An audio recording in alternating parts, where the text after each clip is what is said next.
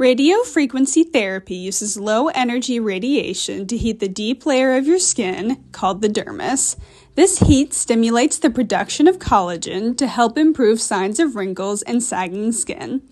Research has found that radiofrequency therapy is safe for most people and can be effective at treating mild or moderate signs of aging. Radiofrequency skin tightening is safe, effective anti aging treatment for a number of different parts of the body.